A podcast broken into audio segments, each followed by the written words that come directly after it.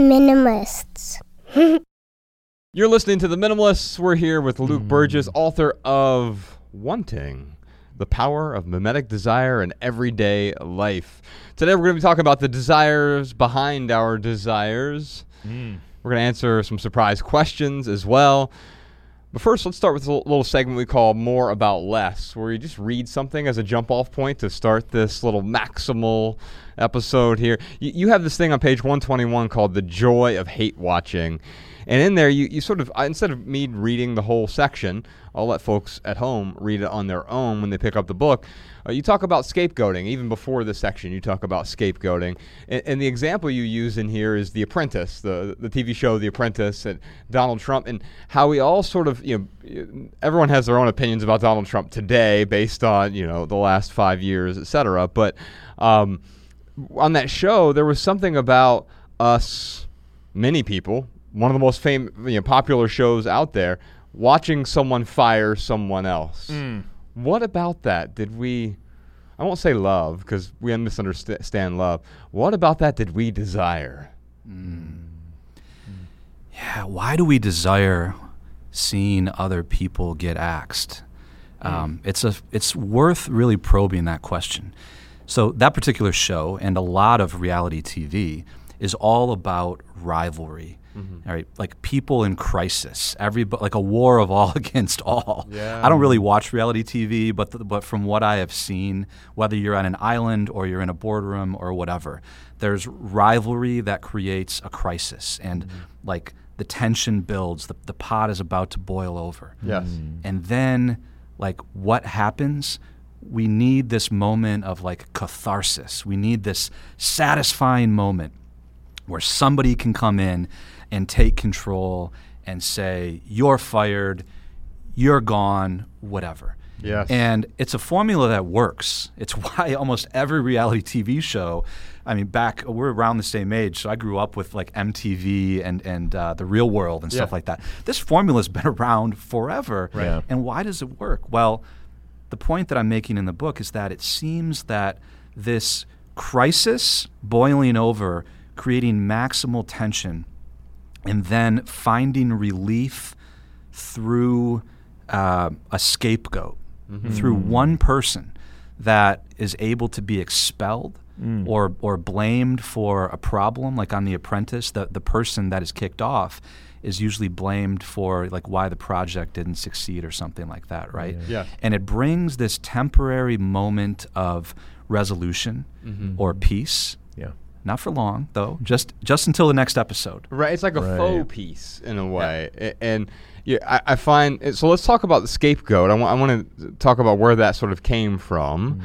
and and then also let's try to fi- maybe find some other examples of yeah, hate watching or yeah, the the joy that we get from that. Schadenfreude, maybe even cancel culture is an example of this. Yeah. Yeah. So the word scapegoat, I mean, the origin story of this word is fascinating. If I could share that. Yeah. Yeah. So this comes from you know a feast in ancient Israel in Jerusalem, where every year during the high feast of Yom Kippur, uh, the high priest would take two goats. The first goat would just be sacrificed on the altar to God. The second goat was it wasn't originally called the scapegoat. That word just came into English in the 1500s. But the second goat was uh, the goat that was used uh, as a, a way to kind of expunge people of their sins. So the high priest would pray over the goat and symbolically transfer all of the transgressions and sins and rivalries and conflict onto that second goat. And then all of the people would collectively drive that goat out into the wilderness, out into the desert to a, a demon that supposedly lived in the desert. I think this is the premise of a South Park Wow. episode. right, right, right, right. and so probably to die, right? Uh-huh. Right. And that goat would take all of the sins with it, Okay. and it oh. it provided this illusory sense of peace, like oh something's been done, right? That goat bore all of our problems, and now it's gone. Now it went out into the desert. Yes. So that's where the word actually comes from. Man, thanks for sharing that. I've never even considered to look into why or where the name, uh, the word scapegoat came from. But that's it's fascinating because basically, this goat is essentially it's a symbol. Uh, but this symbol is obviously very powerful. It gives people permission of the village to let go of all their angst and guilt, and and now that goat can carry it. Wow, that's. But it also wild. gives them permission to sort of quote unquote misbehave in a way because Mm. if you know you have a scapegoat upon which you can now thrust your your uh, bad deeds or habits or sins, right? Now all of a sudden it's like it, I think we do this with Jesus Christ as well, right? So Mm. so Christ ha, what has these phenomenal parables about how to live heaven on earth, live in the moment, be present, be on the mountain, etc., etc Yeah. and, and we've turned Christ into a scapegoat uh, of sorts as well. You know, he died for our sins, so no matter what I do, I, it's because it's all okay because someone else is my my scapegoat essentially. Yeah. Yeah, Christ was the ultimate scapegoat, Right. right. Who I talk about in the book kind of revealed the scapegoat mechanism and to the fullest extent, right? Because everybody could see that he was innocent and that, you know, human beings sort of use other people. So the, the terrifying part of this, right, is sure that ritual that I described was an animal, a goat, mm-hmm. but unfortunately, human beings throughout history have not limited this mechanism to animals. Mm. You know, we, Yep. we've we, there's we've had child sacrifice, right? Yes. Uh, and we've actually used other people in order to relieve this tension.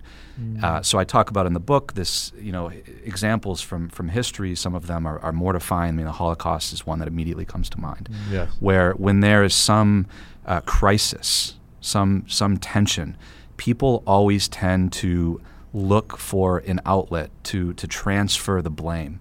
So one way you could think of this, the scapegoat mechanism, it's almost like a, a social invention. The, the name of the chapter in the book is called "The Invention of Blame." Right.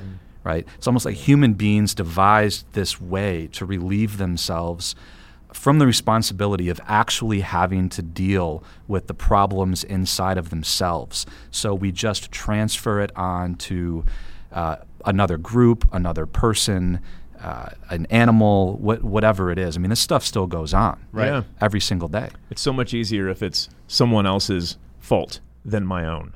It's so much easier to, you know, you got the window mirror effect where either, you know, you're looking in the mirror and you're taking responsibility or you're looking out the window and you're just pointing the finger and it's a lot easier to point the finger for sure. Right. It's easier in the moment, but it actually, in a perverse way, makes it makes your life much more difficult. Yeah. If you're constantly scapegoating everything, right? If, if mm-hmm. it's it, because the the taking responsibility is more painful in the moment. It, it requires a, a sort of not that you should take responsibility for everything or ownership, but it it basically says, look, the buck stops here, and even if I'm not hundred percent to blame. I'm going to uh, I'm going to take the responsibility of this moment so that we can have less pain, less misery Yeah. going forward. It's sort of the opposite. I don't know if there's a term for the opposite of scapegoating, but um, maybe it's just ownership or responsibility. Yeah, Yeah. ownership, contrition. Okay. Um, the problem with scapegoating is that nobody ever thinks that they're doing it. yes. You know, nobody ever says, I'm going to make a scapegoat right, Right. now and, and relieve myself of the problem. That's what's so difficult about it. Mm-hmm. The mm-hmm. people that are canceling people online, like nobody realizes that they're caught up in a scapegoating process and scapegoating mechanism. We always think that our blame or the, like the problems that we see is, is real. Hmm. And that's the, that's the reason that it, it persists and endures. Man, it's when I think about The Apprentice, it makes me think how, in reality shows do this, uh, especially like they villainize a certain person and they build it up, like you said, the boiling pot, villainize, villainize, and now that villain is finally getting their comeuppance, Right. and like that's where their the relief comes from. Another, and I don't know if this has anything to do with mimetic desire, but another reason I feel like um, the Schadenfreude comes into effect, or you know, we like to see people fail.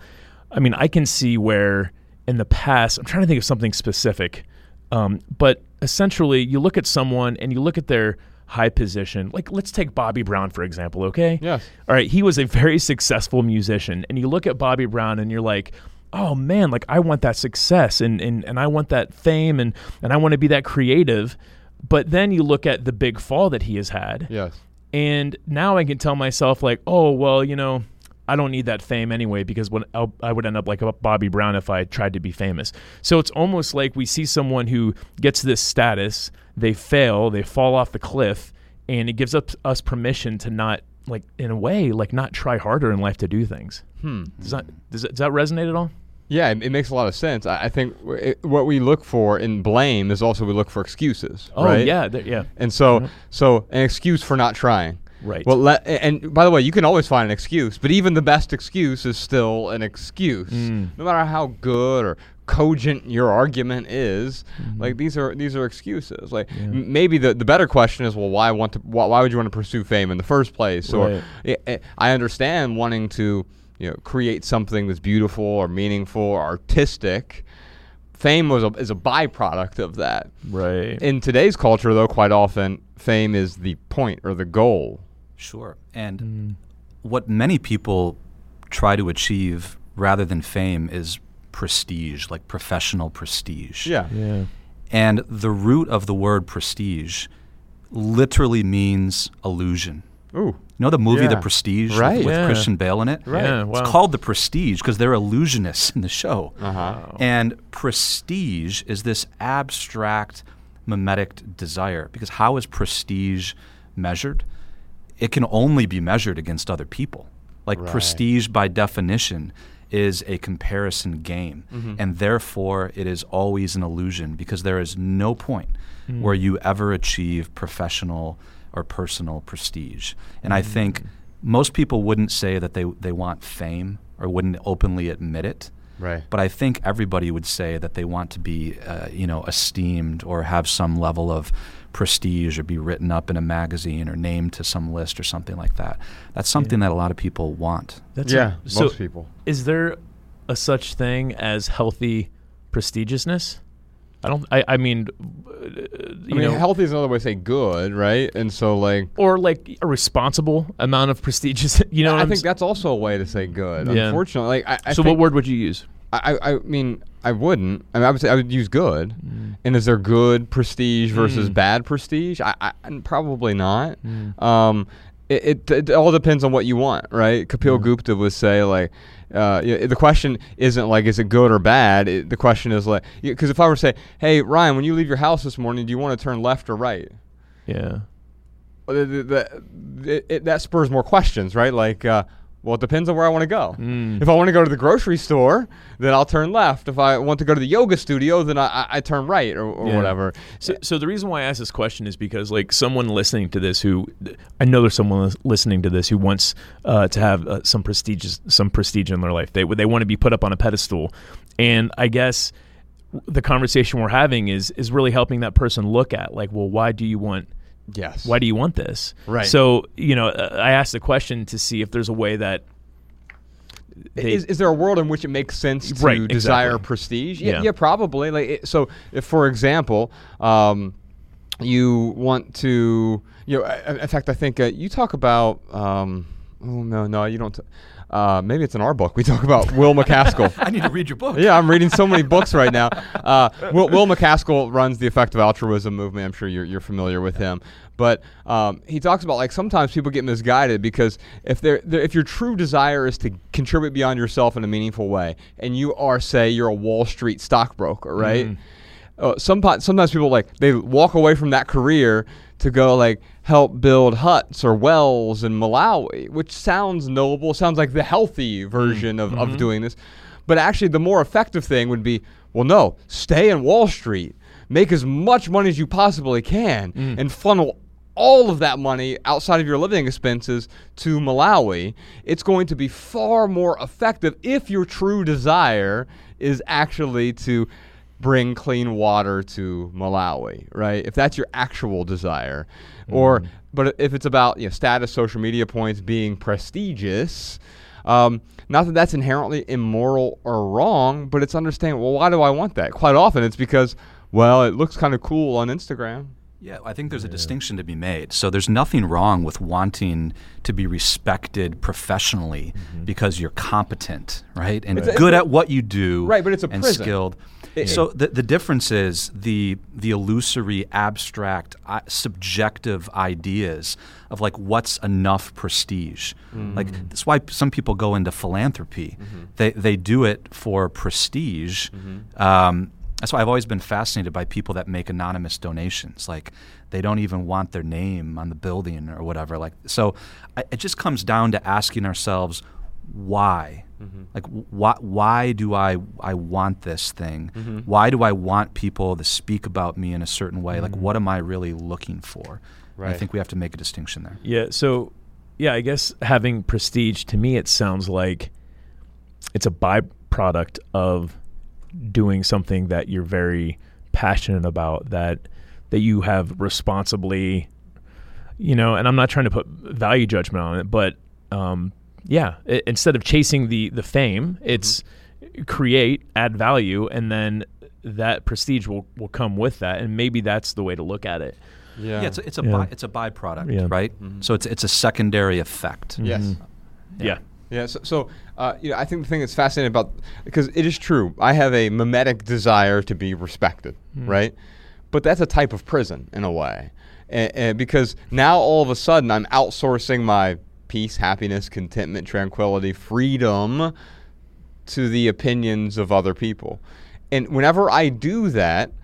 I'm always going to be disappointed because there's always going to be someone who doesn't respect me. And isn't it odd that we we often want the respect of those who don't respect us? I- If you would just most. understand. Yeah. Yeah. Oh Th- yeah. I'm There's a guilty book of out that. there, I, and I haven't read it, but it's been recommended to me nine or ten times, called "The Courage to Be Disliked." Uh huh. Have either of you read that? I have. I, it wasn't very well written. Yeah. So I, but I love the title of it. So th- let- we can just stay there then. We'll just stay with the title. Yeah. Yeah. So I think there's something to that, like the courage to be disliked. Uh-huh. Yeah. Like, are we actually okay with people, you know, not responding to us or not not liking us when we're just, you know, being who we are, right? Right. And, and Yeah. being the best version of ourselves. Are we okay with that? If the answer is no, if we really, if it drives us crazy if somebody doesn't like us, like, why is that?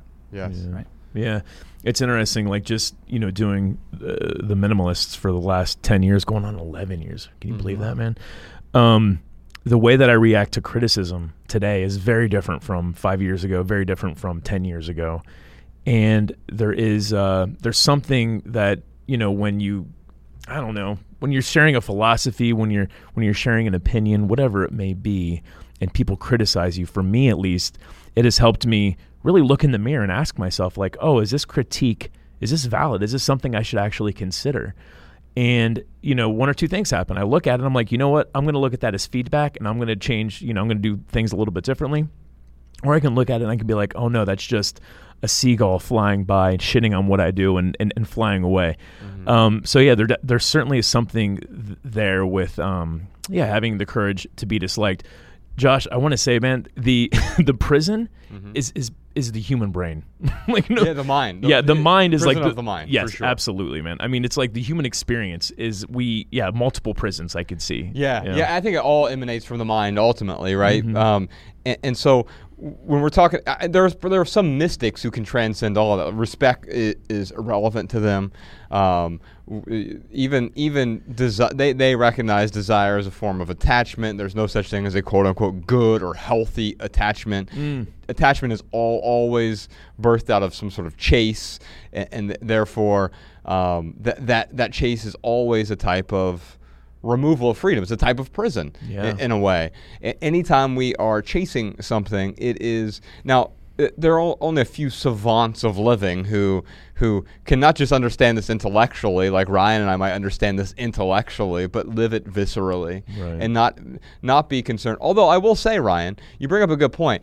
Ten years ago, when someone seagulled us and they Mm-hmm. swooped in, they crapped on what we were doing, and it was my, my first inclination was, well, that's the person whose mind I need to change. yeah, me too. I don't have no I, I, I have no illusion of that now, right? I don't want prestige from that, that person. Mm. And I think part of that has to do with just real a, a deeper understanding that like that person uh, is not trying to bring any value to the table themselves.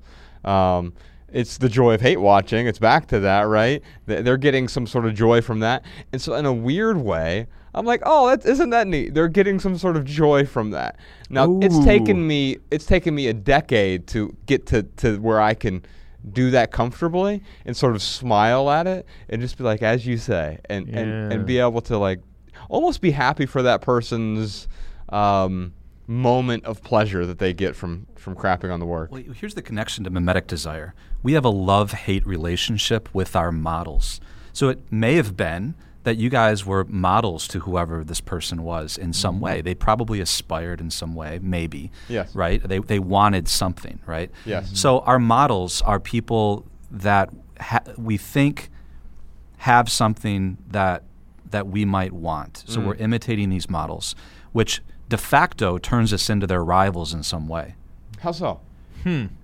So if there's if I have a model of desire, so somebody that I kind of aspire to be more like. Yes. Uh, let me just try to make it concrete right now.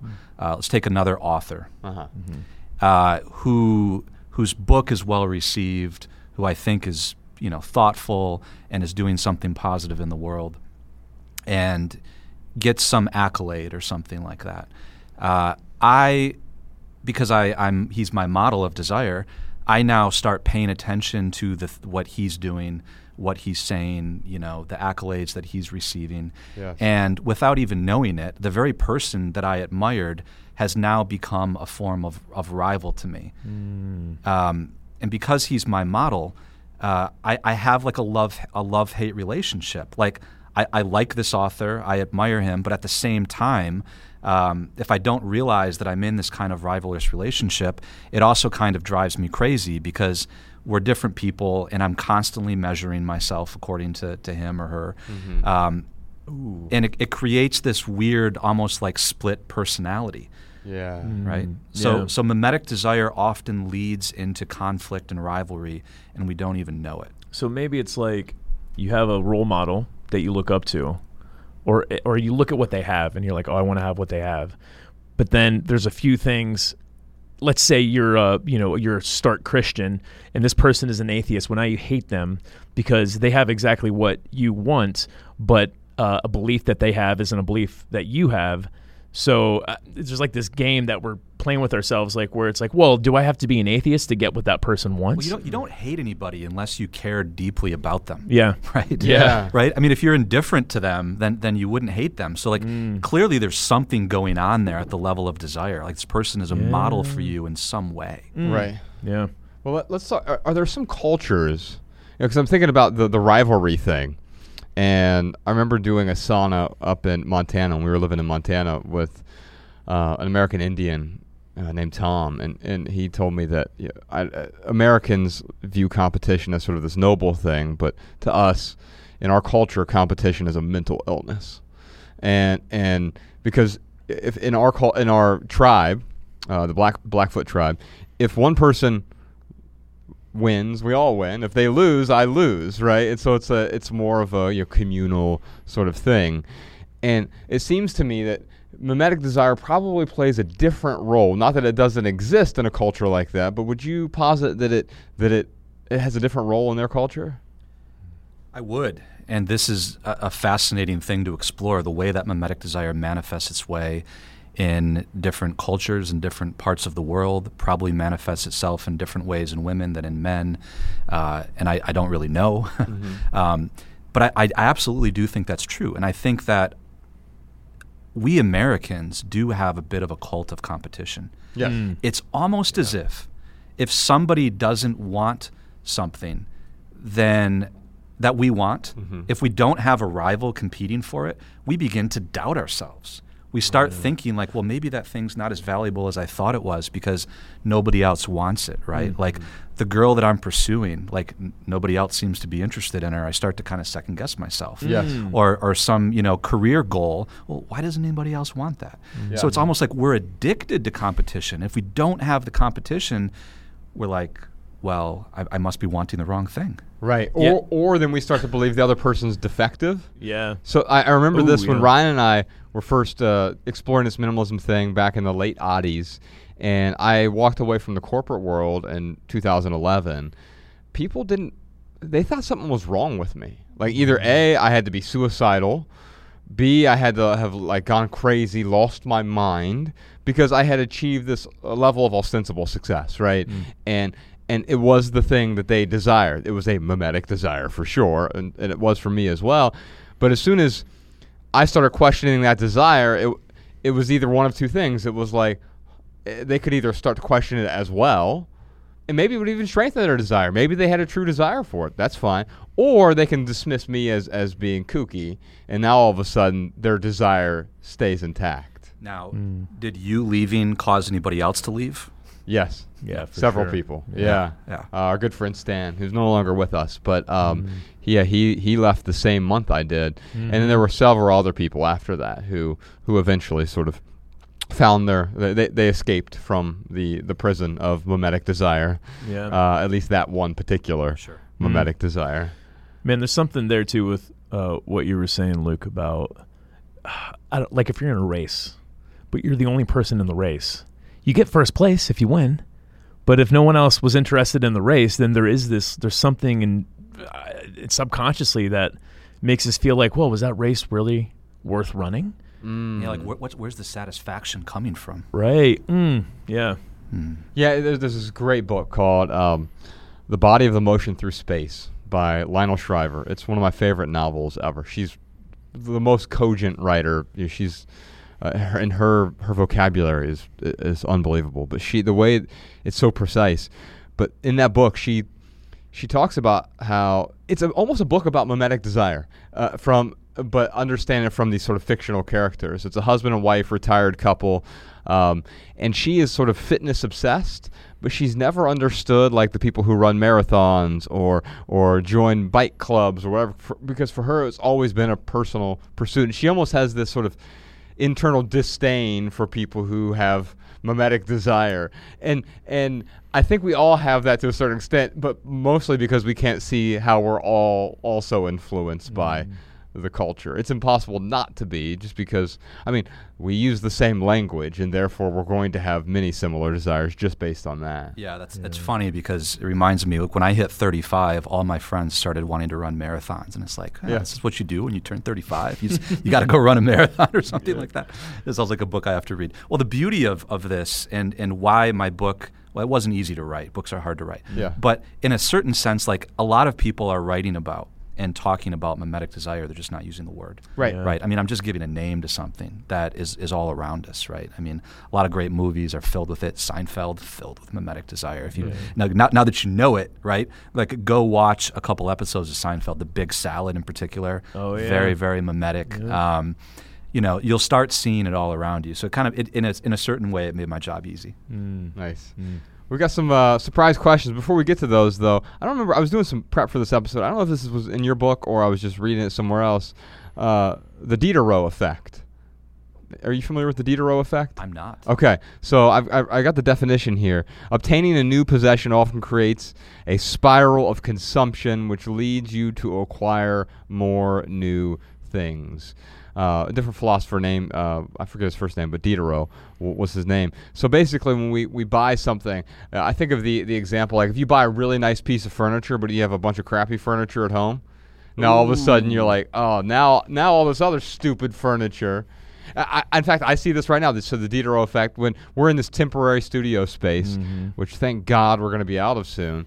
Um, but as soon as we've started building out our new space, it makes me even want to be out of this space even more because the new space is beautiful. We're, we're working with a set designer, and now every time I see one of our YouTube videos that are filmed in here, I'm like, yeah, that was fine for a period of time, but like it's not like the new space, right? And so, uh, as a result, we end up buying things that our previous selves never needed to feel happy or fulfilled. So, that that's the Diderot effect, where we consume one thing, but it's almost like, uh, well, what what is a good metaphor for this? Like if you um, if you just get like uh, if you drink something that makes you thirstier in a way, something that, that's Right. like di- a diuretic. Now all of a sudden you need to drink more and more, and y- consumerism is obviously an unquenchable thirst.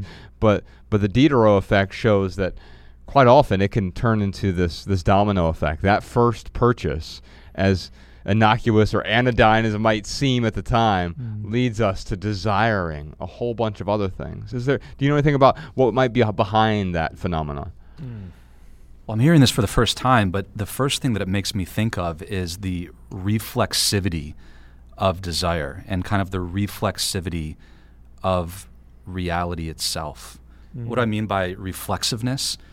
Just that the the act of like moving to some new reality, like you know, you you drink the soda or the diuretic or the caffeine or whatever.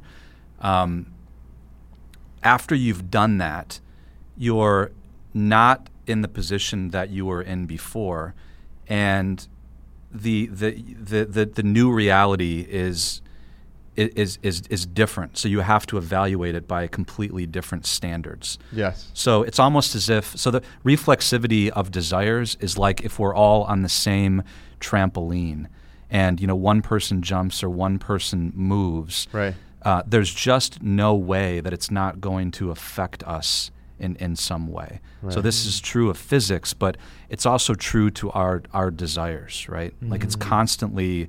Um, we're not neutral observers to these things, right? We're like caught up in it and we're, we're affected in, in real time. So we can't stand back and make calculations about what we think will make us happy because the next day when we wake up, reality is different and it's so easy to forget about that. Yeah. The Diderot effect, and for me, it kind of puts an accent on the saying, uh, comparison is the killer of joy. Because that's Yes. really what's happening, right? Right. All, you have some, you buy a new thing, and now you're comparing it to everything else, Right. and and, and that's really um, that's what this whole conversation about mimetic desire is. It's about these comparisons that we're constantly doing.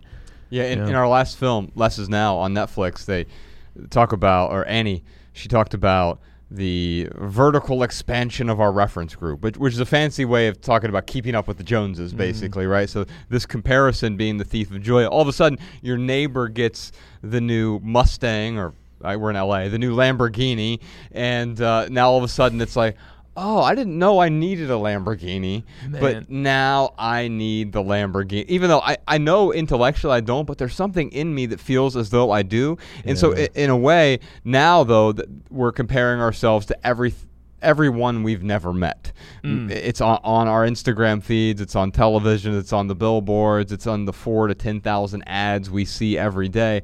We're comparing ourselves and our desires, the, the mimetic desires are created by our culture. And the Diderot effect is simply saying, well, be careful about what you bring into your life because it might make you want to bring other things into your life It'll as make well. it'll make you start comparing other things that you didn't compare before. You know, you use the Lamborghini example, but I think it's even worse when it's something that we actually can afford.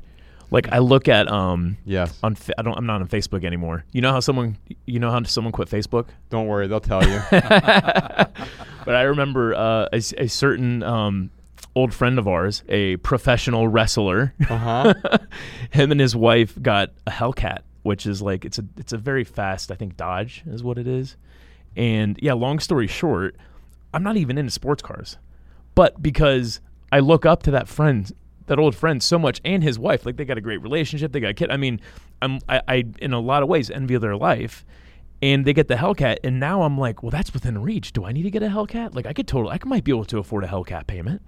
So it's it's interesting, like when yeah, when we see those things, and I think that's why social media is so dangerous because there are so many solutions on there that are within our 5 10 15 20 you know maybe $100 reach that isn't it's not like a lamborghini it's a lot easier to obtain It- and we see it everywhere. Like we see it in the feed. We see it you know, when you hop on Instagram. All of a sudden, there are so many things that are. It makes it accessible. Mm. But just because something is accessible doesn't mean it's going to improve your life. Well, the things that are more accessible are, frankly, more dangerous, and I think lead to more of the Diderot effect.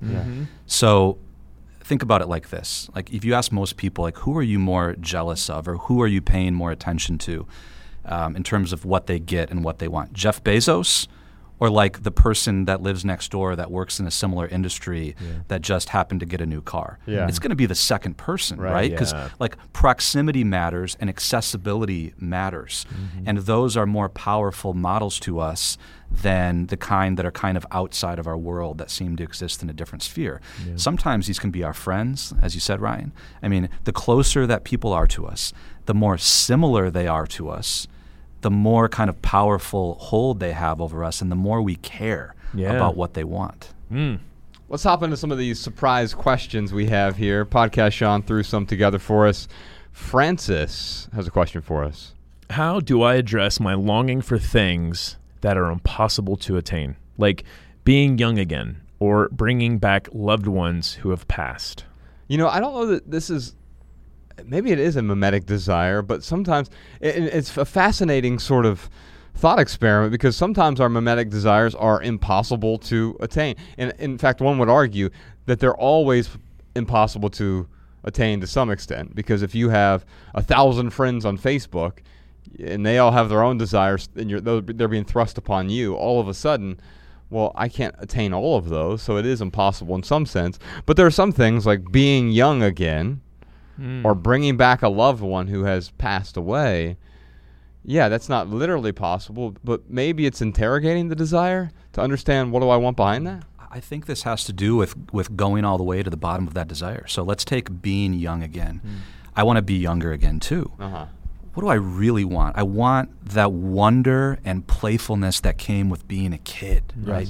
Like I think that what I really want is is that. And like what can I do in my life to kind of cultivate that sense of wonder and awe and the world's this like wonderful amazing place and we can lose some of that as we get older, we get a little bit jaded. I think that that desire to be younger has something to do with that. And there are probably there's probably some things that I'm in control of in my life today that can help me uh, pursue that good desire. I mean, that's there's nothing wrong with that desire. So mm-hmm. maybe it's you know having kids what like will help with that. I don't have mm-hmm. kids yet, but I imagine that they'll probably make me feel younger or give me some of that excitement. So again, I think it's you know where where is that desire leading, and what is it that thick desire? What is it that you you really want about being young? Yeah, Mm, and the yeah. same with the, the one loved one who's passed. Like my mom, yeah, I would give anything to spend an, another day with her, right? And and what does that really? What what does that tell me? It's like that our connection with the people that we love the most is very precious, right? And and yet we often, well, I often treat it as though it's not, right? And and all all those days that mom was around, I didn't. I, I wouldn't have given up anything to be with her. And in a weird way, we want what we can't have, uh, but understanding behind what's behind it, I think that's that's powerful because then then you can still get what you want without getting what you want. Yeah.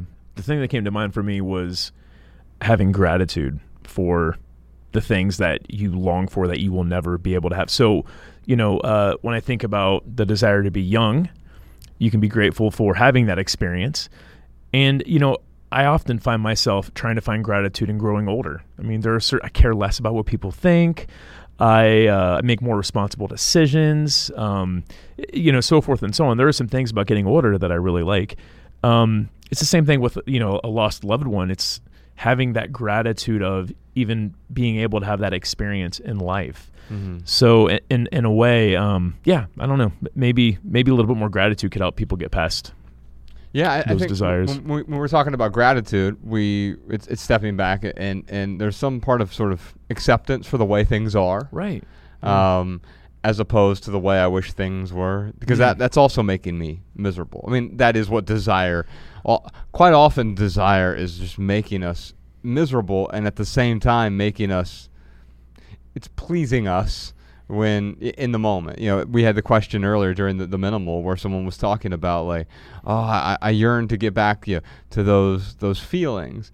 But I think that's sort of a nostalgic view, right? It's a rose color rear view mirror where it's like all of I, we remember all the great times, but we don't remember all the the tedium, the boredom, or the the pain that's associated with that nostalgia. It's almost as though we pluck out the things that we want to to carry with us, and that's fine.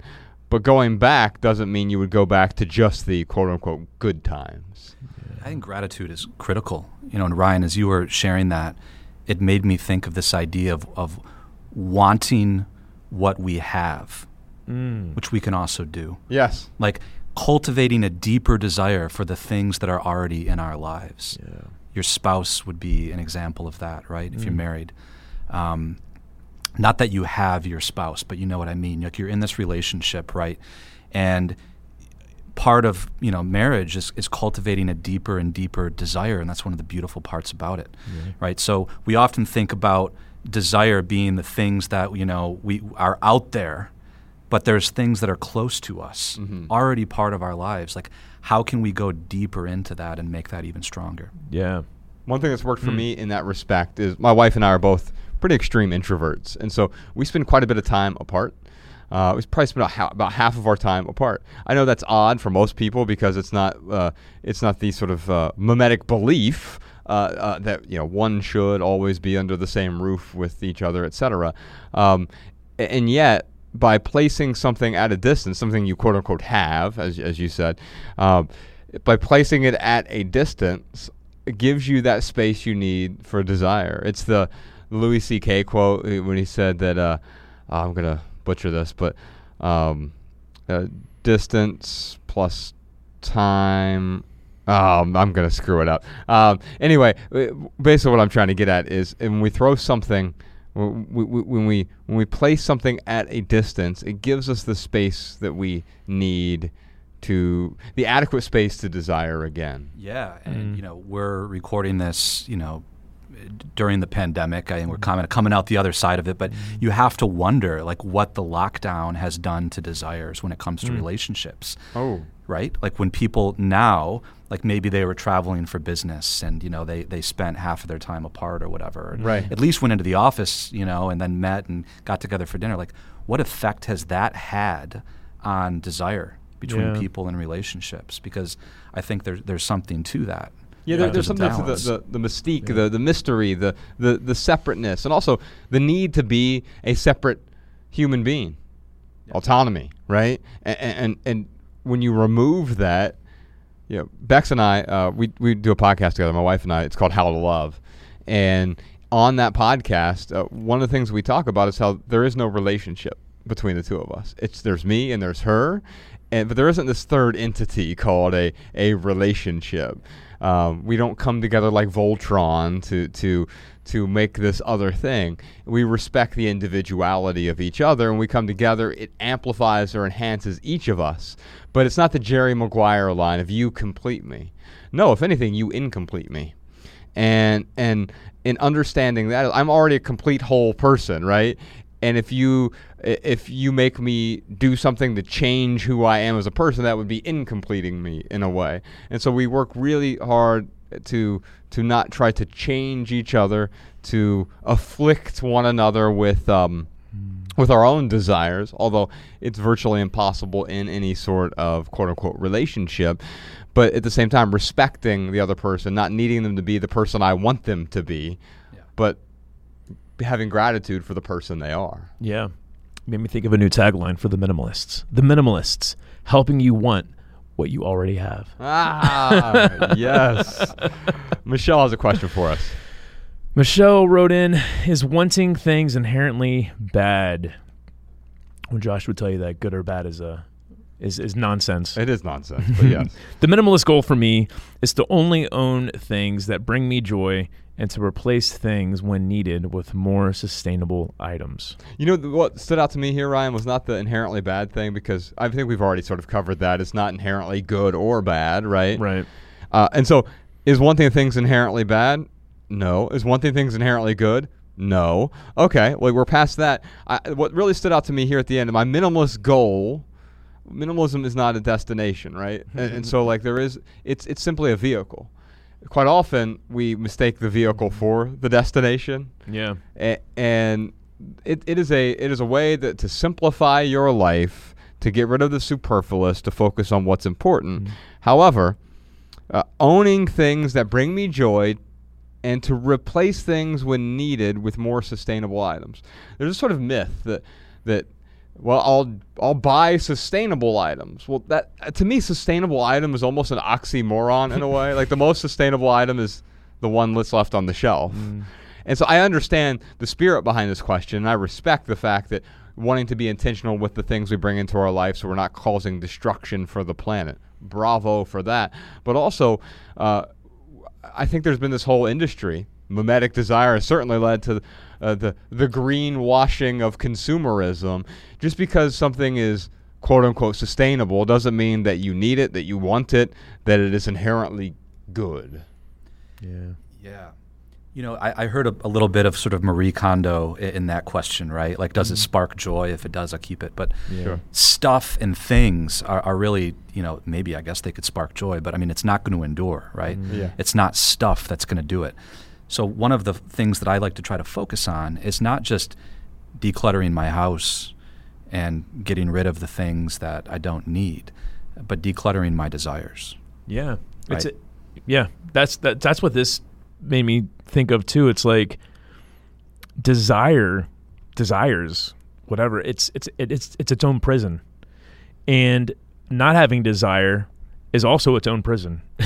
so we really have to filter through all of these desires that we have, and that's why Josh and I talk about minimalism so much because we feel like this is a tool that people can use to filter through those desires. Um, yeah, desires aren't good or bad, right? But they're there. Yes, they, they are there, and, and, they're they're going to be, and and understanding where they come from will help us better.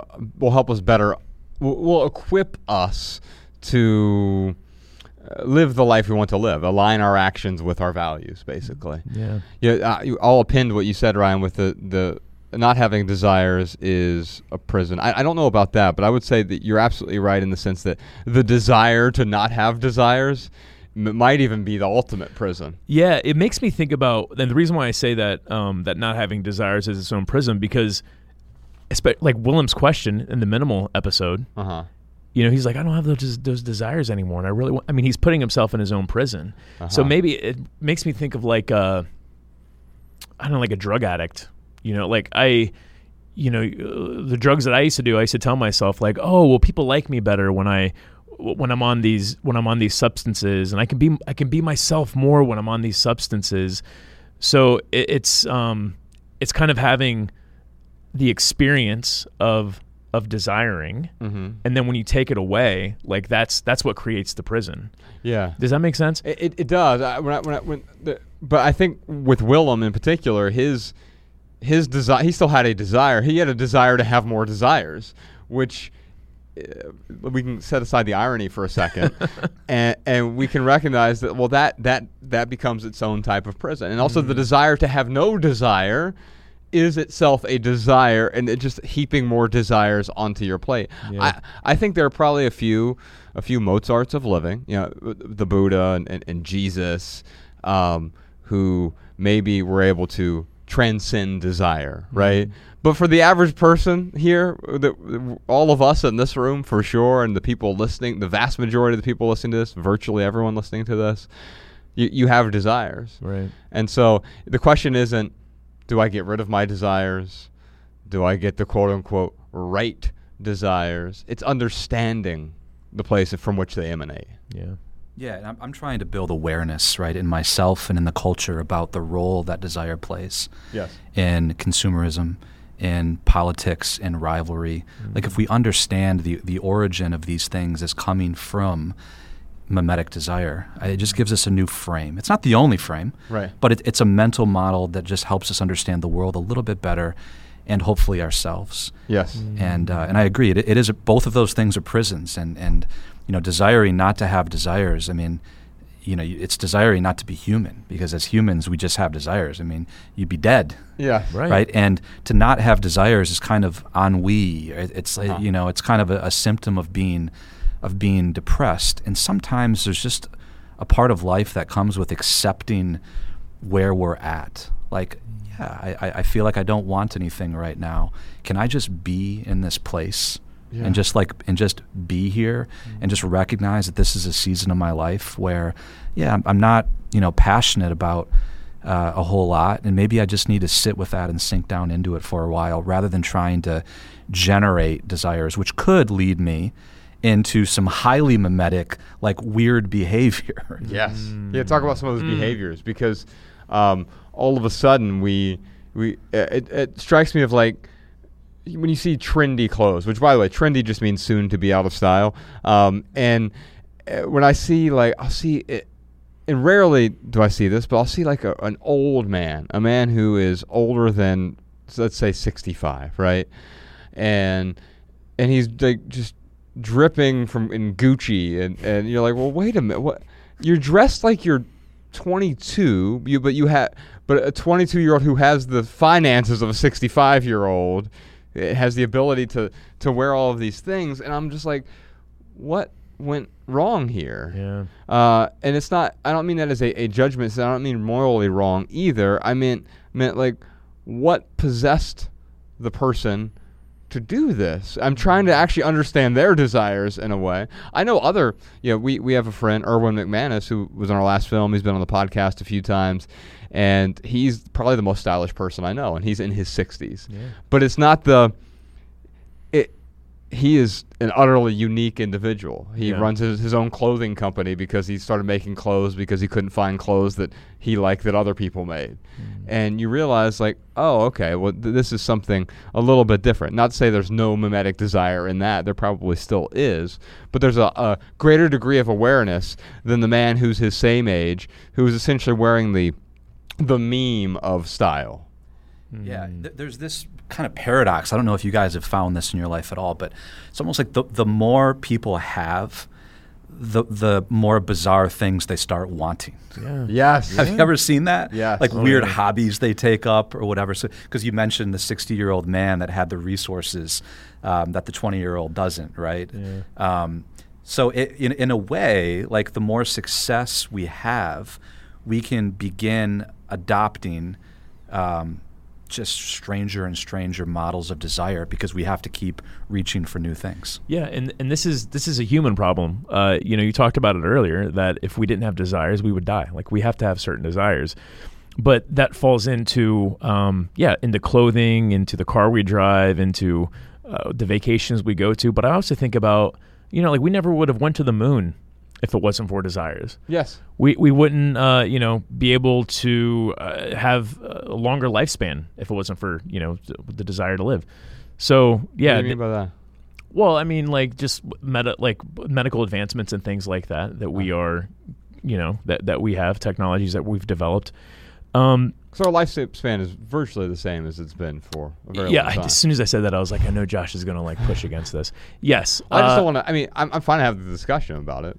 Yeah, Uh, yeah. I what- agree what what I'm saying is, is less people, uh, less people are dying from certain, like pol- uh, polio, for example. Yeah. like less people are dying from that these days Sure. because of these advancements that we made. I'd yes, be, I definitely. By the way, I'd be dead without medical advancement. So I, I want to be Right, clear that yeah. I'm not anti-medical Right, adva- advancement. Y- What you're talking about is the, uh, the, the infant mortality affecting the lifespans. The yada. Right. yeah. That's not really what I. That's not what I'm trying to say. What I'm trying to say is like there are certain things that we desire to fix that um, we wouldn't be where we are today. We wouldn't have what we have today if it wasn't for those those desires. But in the same token, Mm-hmm. that's why we have Facebook.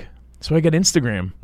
That's that's why uh, we are we have these comparison machines Mm-hmm. is in, in because of these desires. So yeah, it's it's again it's a human problem of always wanting to advance to the next thing. It's it makes me think about you know people with like sexual kinks.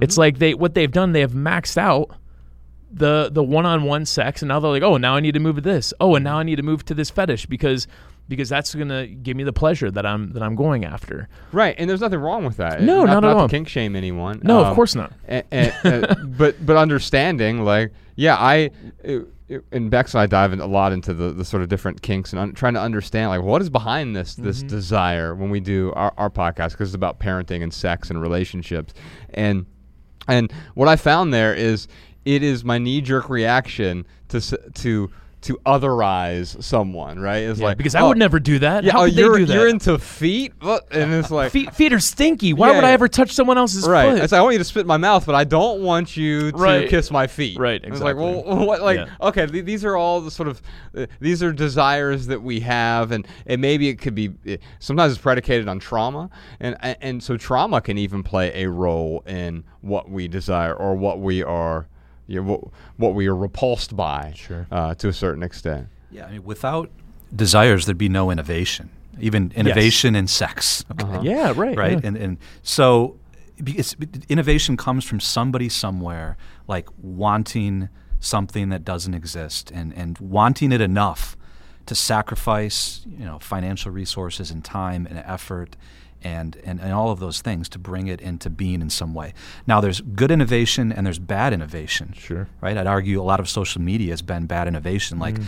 innovation is just that word is ambiguous to me, right? Right. Like we have this kind of cult of innovation where it's like more innovation, less imitation. Well, Mm. we can innovate like some things that make make us miserable, Yes. Yeah. right? And we still are like happy that we're We usually do. innovating.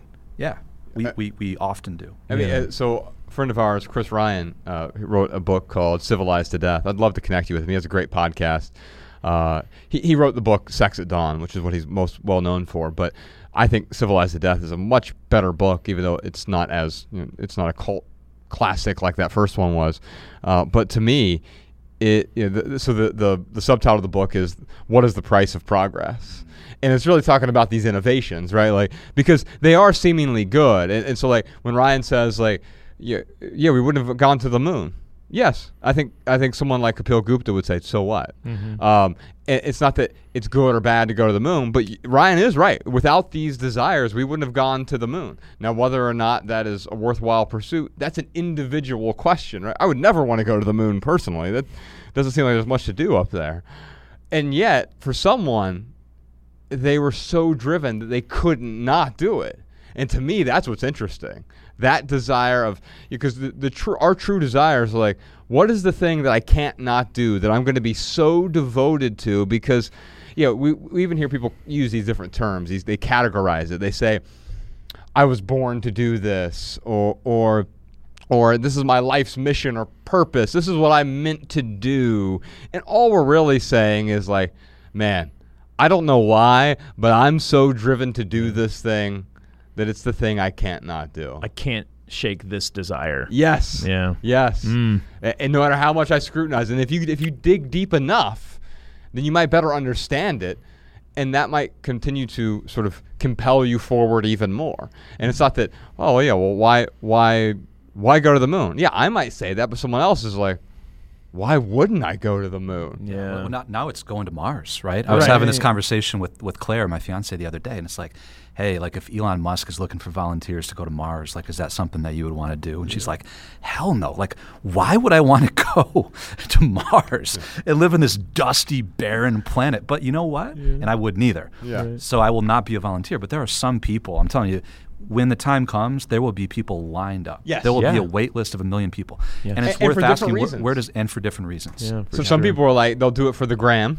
right? I just what, what can I do? I, let me show this off. on- Like, Can I post on Instagram from Mars? Yeah. That's the question. yeah, and I want I want significance. So some people do it for significance. Some people will do Mm. it for exploration, and so there are even different desires behind that main sort of desire, right? We got a couple more questions. Yeah. here, and then I want to. I'll wrap up at the the end of this episode We by talking some- about some of our own desires. We are some just curious, curious beings, Indeed. and and that curiosity creates the the strangest desires because it is strange to want to go to Mars. right, There's nothing there. right. Like I mean, just to get the view of from a different planet.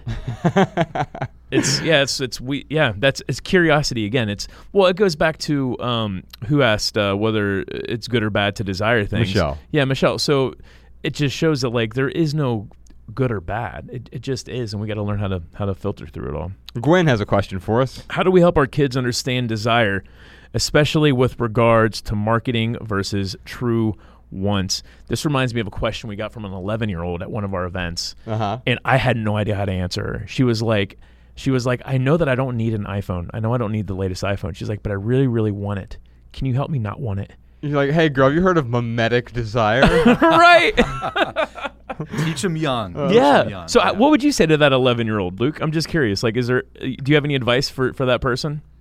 for an 11 year old that wanted a phone, A phone that realizes like they don't need it, but they have this mimetic desire of, Mm-hmm. of having it. So how how does someone, uh, s- specifically a kid, how do you explain to a how do you help a kid understand mimetic desire? Maybe that's a better way of, of Yeah. a better question to Yeah, ask. I, I mean, my instinct is I'd take them to Montana and take them fly fishing with me for a week, Ooh, and then at the end of that week, ask them if their desire for that phone is the same as it was a week earlier. I love that man because that makes me think about how you know as parents and it's I love getting giving parental advice when I have no kids, but you know uh, parents th- their kids do what they do.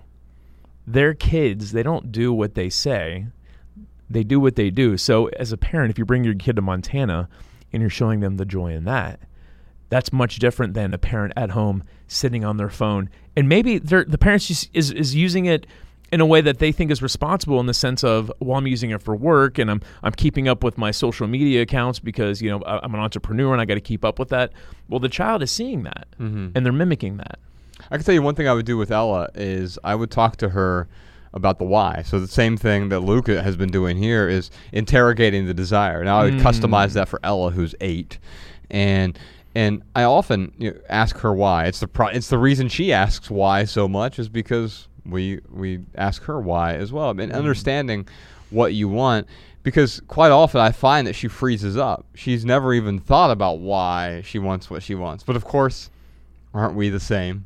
Yeah, we, we're just giant eight-year-olds, mm. never sitting back, questioning, never, never stepping back, questioning our desires. We're simply, I want the iPhone, just like the 11-year-old, the eight-year-old, the the one-year-old that is mesmerized by the shiny object. We're the same. We're acting on impulse. In Love People Use Things, there's a section in there about drunk shopping. So, 44% of people surveyed in a recent survey said that they had purchased something while under the influence in the last year. I don't right? shop unless I am drunk and and the argument that Ryan and I make in the book is that well, we're actually 100% of us engage in drunk shopping. Mm. We're maybe not drunk off of alcohol or drugs, but it is uh, we're under the influence of influencers. And it turns out that everyone is an influencer now because they, we all have these little megaphones in our pockets that are dispersing our opinions, our beliefs, our trends, our desires onto the world. yeah Yeah, I, I mean, I'm guilty of post brunch shopping. I'll tell you that. I've, I've become a bruncher since I moved to DC, apparently. So, in a literal sense, and I usually buy books. I, Claire and I tend to wander into bookstores and just buy like five or six books. So I'll, I'll definitely pick up yours next time Yeah. I, I have a post brunch uh, shop. Um, but I, I absolutely, you know, I, I think that that's true. I mean, we're we're addicted to models. Um, maybe it's we're intoxicated by mimetic desire. would be That's why I'm on Instagram, say all the models. right Well, wait.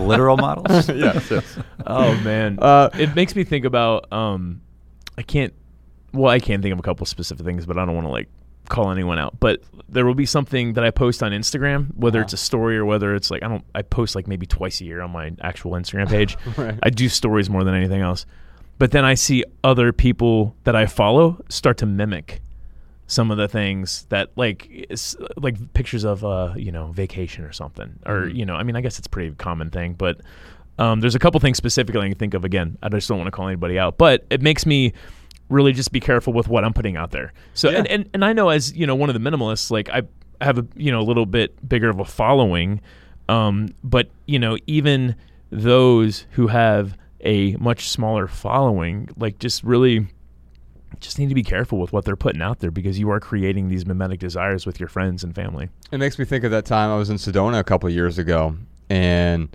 my desire. Sedona is so beautiful. I think it's the most beautiful place in America. Definitely top two for me.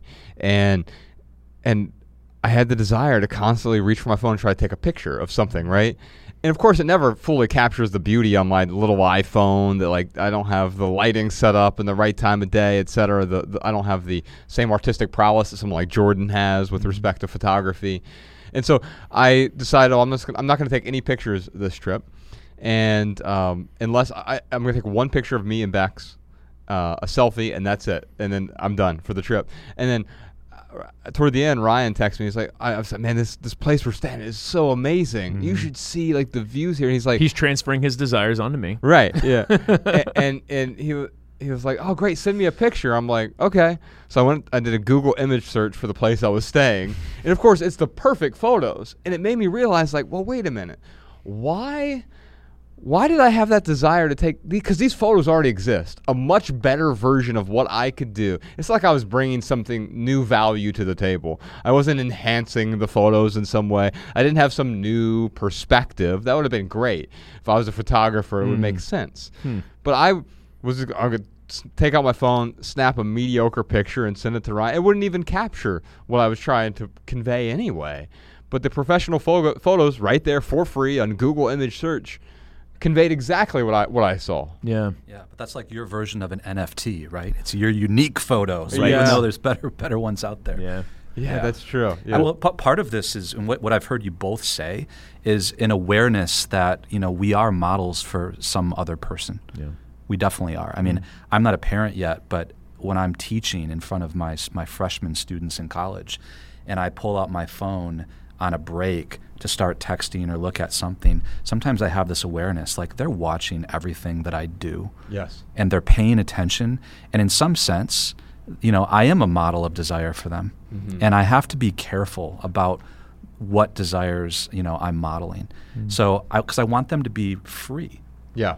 So I'm always careful about um, pushing them towards certain majors or certain careers or certain internships because I know they that they care a lot about you know what I think and what I want. So there's a certain level of like responsibility that I feel as a potential model for those people. And I mean, you, you're both in positions where, where you have that responsibility too. But we all do. Every single Yeah. person, every person Absolutely. in the world has somebody that's looking to them. Yes. Mm. Hundred Yeah, percent. yeah, and, and and people notice what we do, and they especially notice it when we do something that is incongruent with the person we want to be. Right, going back to the kid who sees their parent on their phone at the table, that could be the reason they want the phone in the first place. I also want to be able to check my phone while we're eating dinner because Yeah. I'm addicted to that screen. Right. Yeah. I think with that 11 year old, now that I'm like thinking about this a little bit more, she even brought up it's the kids at school. Like that, she sees them on their phone. And uh, yeah, I don't know. With kids, it's like as parents, you can do only so much, right? Like th- Yeah. there's going to be other influencers, Yes. whether they're actual influencers or they're just classmates. Um, Right. They, yeah, they're, that they're going to have desires. So I, th- I think what you said probably was the most powerful answer, Josh, about with a child really helping them get to the why. Why is it that you want that? Because maybe you can help them see that they are having these uh, these mimetic desires, Mhm. and and may, yeah. So getting to that why might help them understand what mimetic desire is. Right. Yeah, Without even needing to explain the word, they can Right. understand the concept. yeah. Jamie has a question for us. Why do we want the belongings of loved ones who have passed, even if there's no sentimental attachment? Jamie, I think you might be lying to yourself. Mm. There, i- i- if Mm. there's truly no sentimental attachment to the item, then you don't want it, right? Sentimental attachment, i- i- another way to say we the item is meaningful to me in some way, right? Mm-hmm. And if the item is meaningful to you, well, you've assigned it meaning. How do I know that? Because there is no inherent meaning within the item. It, mm-hmm. you didn't buy it with a certain amount of meaning inside it, and now you're holding on to it until the meaning sort of dissipates uh, it doesn't expire or anything like that. We simply assign meaning to things. We can call it sentiment. We can call it sentimentality, which is just excess meaning. And, and so it seems to me that we often tell ourselves, like, oh, I'm discontented by this item. I'm holding on to that thing, but I'm also at the same time assigning it meaning. And Luke, I think you might say something about, uh, well, there's a reason that we assign sentiment or meaning to these items. We often feel as though we're supposed to do it, right? Yeah, I think that's right. I mean, I'm uh, I have a bunch of stuff in a storage shed right now from a house that I sold uh, a few years back, and I just didn't take it to DC with me when I moved to DC. So there's some sentimental value in some of the, those things that are in this storage shed, which, by the way, I pay 120 bucks a month for or something like that. Yes. Um, because they remind me of relationships or just things from that period. And I have this sense of like fear about throwing some of that stuff away. And it's just been in the last few weeks. I'm like, what in the heck? What am I doing? It's like it's not the things themselves that are meaningful or important to me.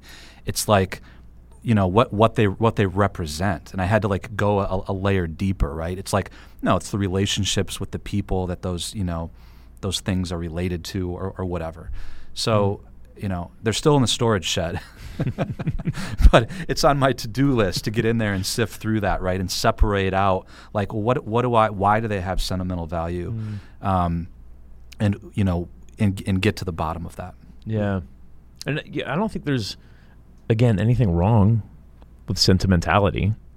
It's just when everything is sentimental, then nothing is really sentimental. Right. And I think that's the problem we run into, right? So sentimentality just means like excess sentiment, right? Mm-hmm. And, and and so it's fine. Yeah, if you want to heap lots of sentiment, like, I could never part with I mean, as soon as you start saying I could never, Mm-hmm. Like it, it's simply saying like, well, it's my preference, yeah. right? You're creating an expectation, and yes, yeah, and, and you're, you're you're creating a sort of false sense, and of course, you're making it much harder to let go. Letting go isn't something you do; it's something you stop doing. You stop clinging, and by the way, you stop lying to yourself. By the way, I'm, I'm not I'm not saying that it's wrong that you're lying to yourself. There's a whole chapter in Love People Use Things about our relationship with the truth and it is a the most contentious relationship. Mm. It's one of the seven essential relationships in our lives that we uh, unfortunately, we lie to ourselves and we lie to others. We lie to our spouses about the money we spend or the activities we do or our desires. We do, and and sometimes lying is direct. We might you know, we might tell a lie, and other times it's a lie of omission, right? And and, and so we have this unfortunate relationship with the truth. And it, it really complicates our lives in a way that makes us miserable.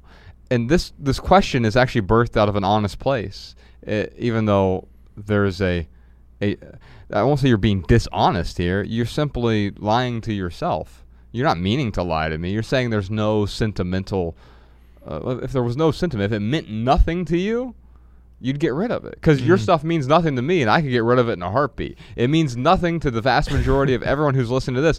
They could get rid of it really, really quickly. By the way, if you ever want help getting rid of your stuff, ask a friend. When Ryan did his packing party for bringing me over there was the best thing he could have done because all the stuff that was sentimental to him was junk to me. Mm. And so I'm in the, his kitchen just with giant 50 gallon trash bags swooping things into the trash bag. Mm. Let's get rid of it because it means nothing to me.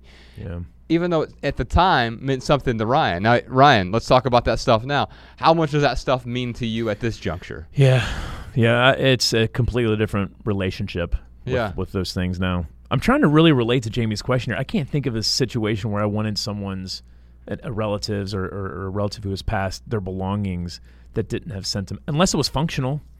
You know what I'm saying? That's a good point. Uh, in Which, fact, I, I, think that's a phenomenal. So there are two reasons you would want it. Right. It, it's functional. Right. But then you don't have any meaning sort of tied up in it. Mm-hmm. If my mom left her couch and I just used it as a couch because it was a fine couch, mm-hmm. that's fine. Mm-hmm. But when it came time to replace the couch, if there's no sentiment, it's all right, it's gone. It'd be easy to replace. Yes. Yeah. Yeah. Hmm. Let's wrap up this episode, Luke, by talking about what do the minimalists really want.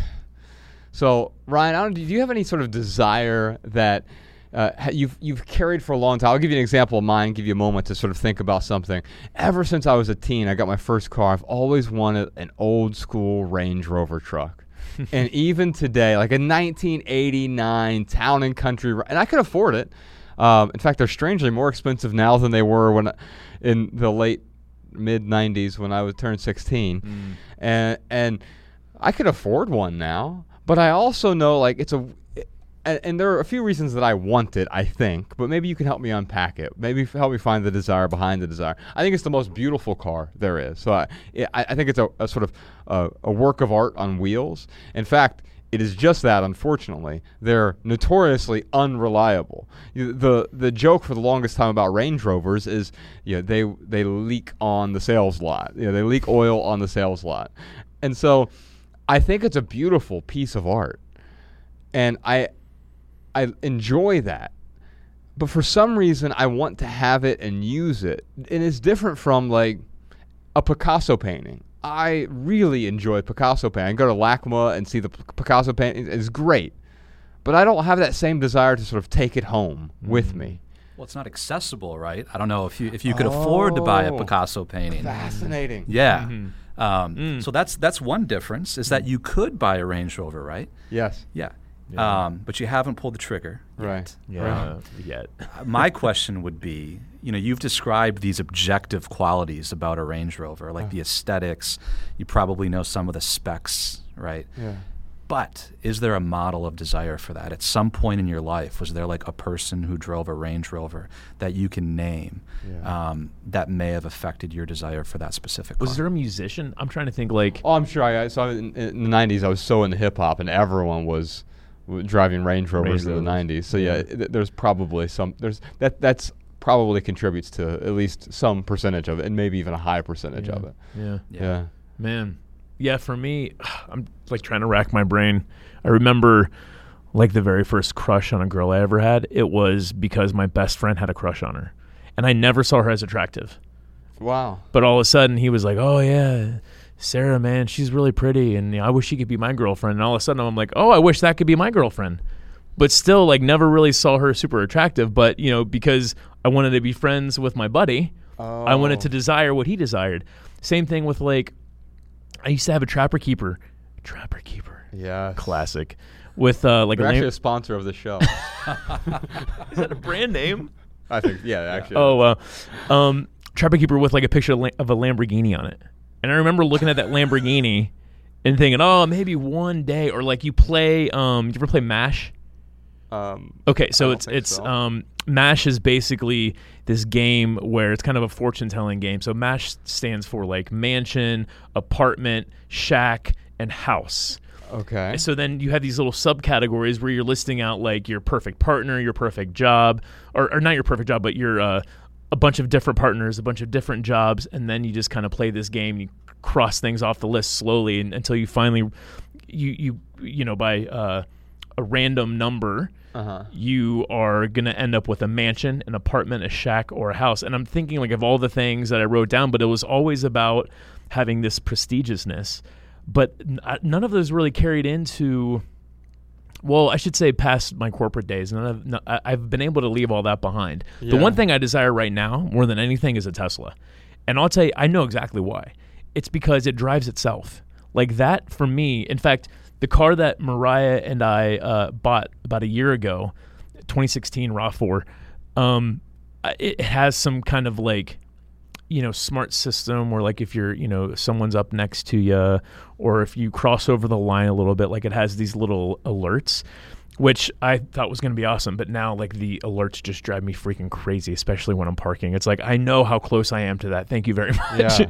so, uh, but yeah, I, I'm really trying to rack my brain here for something that's carried into, you know, into my life right now that I desire that I can't really figure out. Um, You know, the Tesla thing is funny because I'm such a control freak. I- It's the opposite. Like, I don't want anyone else to drive me.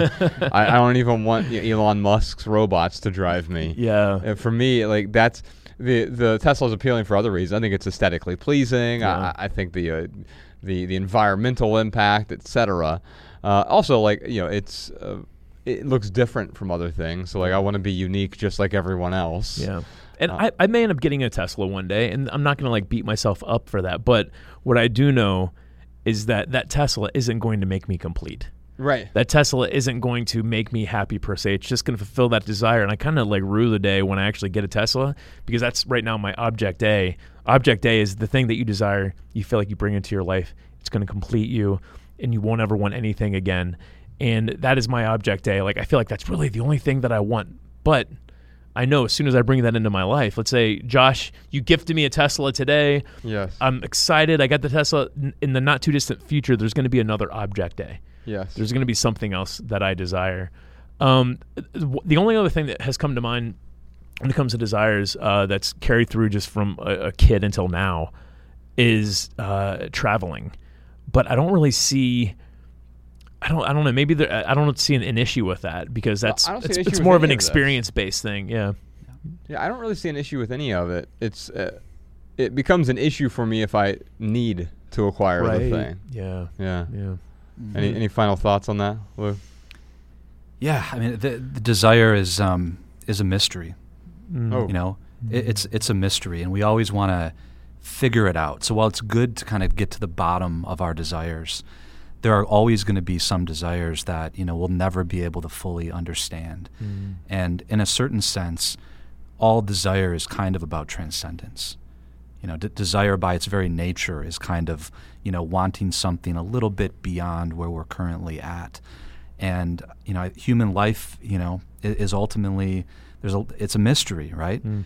And I think we've got to be okay with that. So while I think it's good to probe where our desires come from to try to understand them a little bit better, we also have to recognize our, our limits, right? Yes. Like there are some things that I want right now because I'm a mimetic person and I can't tell you exactly like why I want them. I mean, I want to live on a farm with horses and Clydesdales and like, you know, I have some some ideas about why I've lived in cities my whole life and everything, but I'll probably like have a farm and then like regret not being able to walk to cool restaurants as soon as I move there or something like that, right? Mm. Right. So Oh yeah.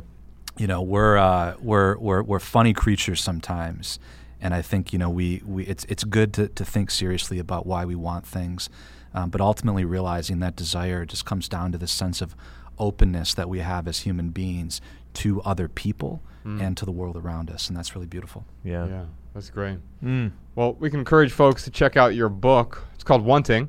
We'll Yeah. put a link to it in the show notes. Where else should we send folks to? Are you on social media? I'm on all the social media, All right. uh, and, and lukeburgis.com. Okay. Yep. Beautiful. Beautiful. LukeBurgis.com. Yeah. I assume they can find the book there as well. yeah, yeah. Beautiful. I want to acknowledge you, brother. Thank you so much for being here. Thanks so much for having me, Amen. on, guys. Appreciate it. And thank you, patrons. All right, y'all. Love people. Use things. We'll see you next time. Bye.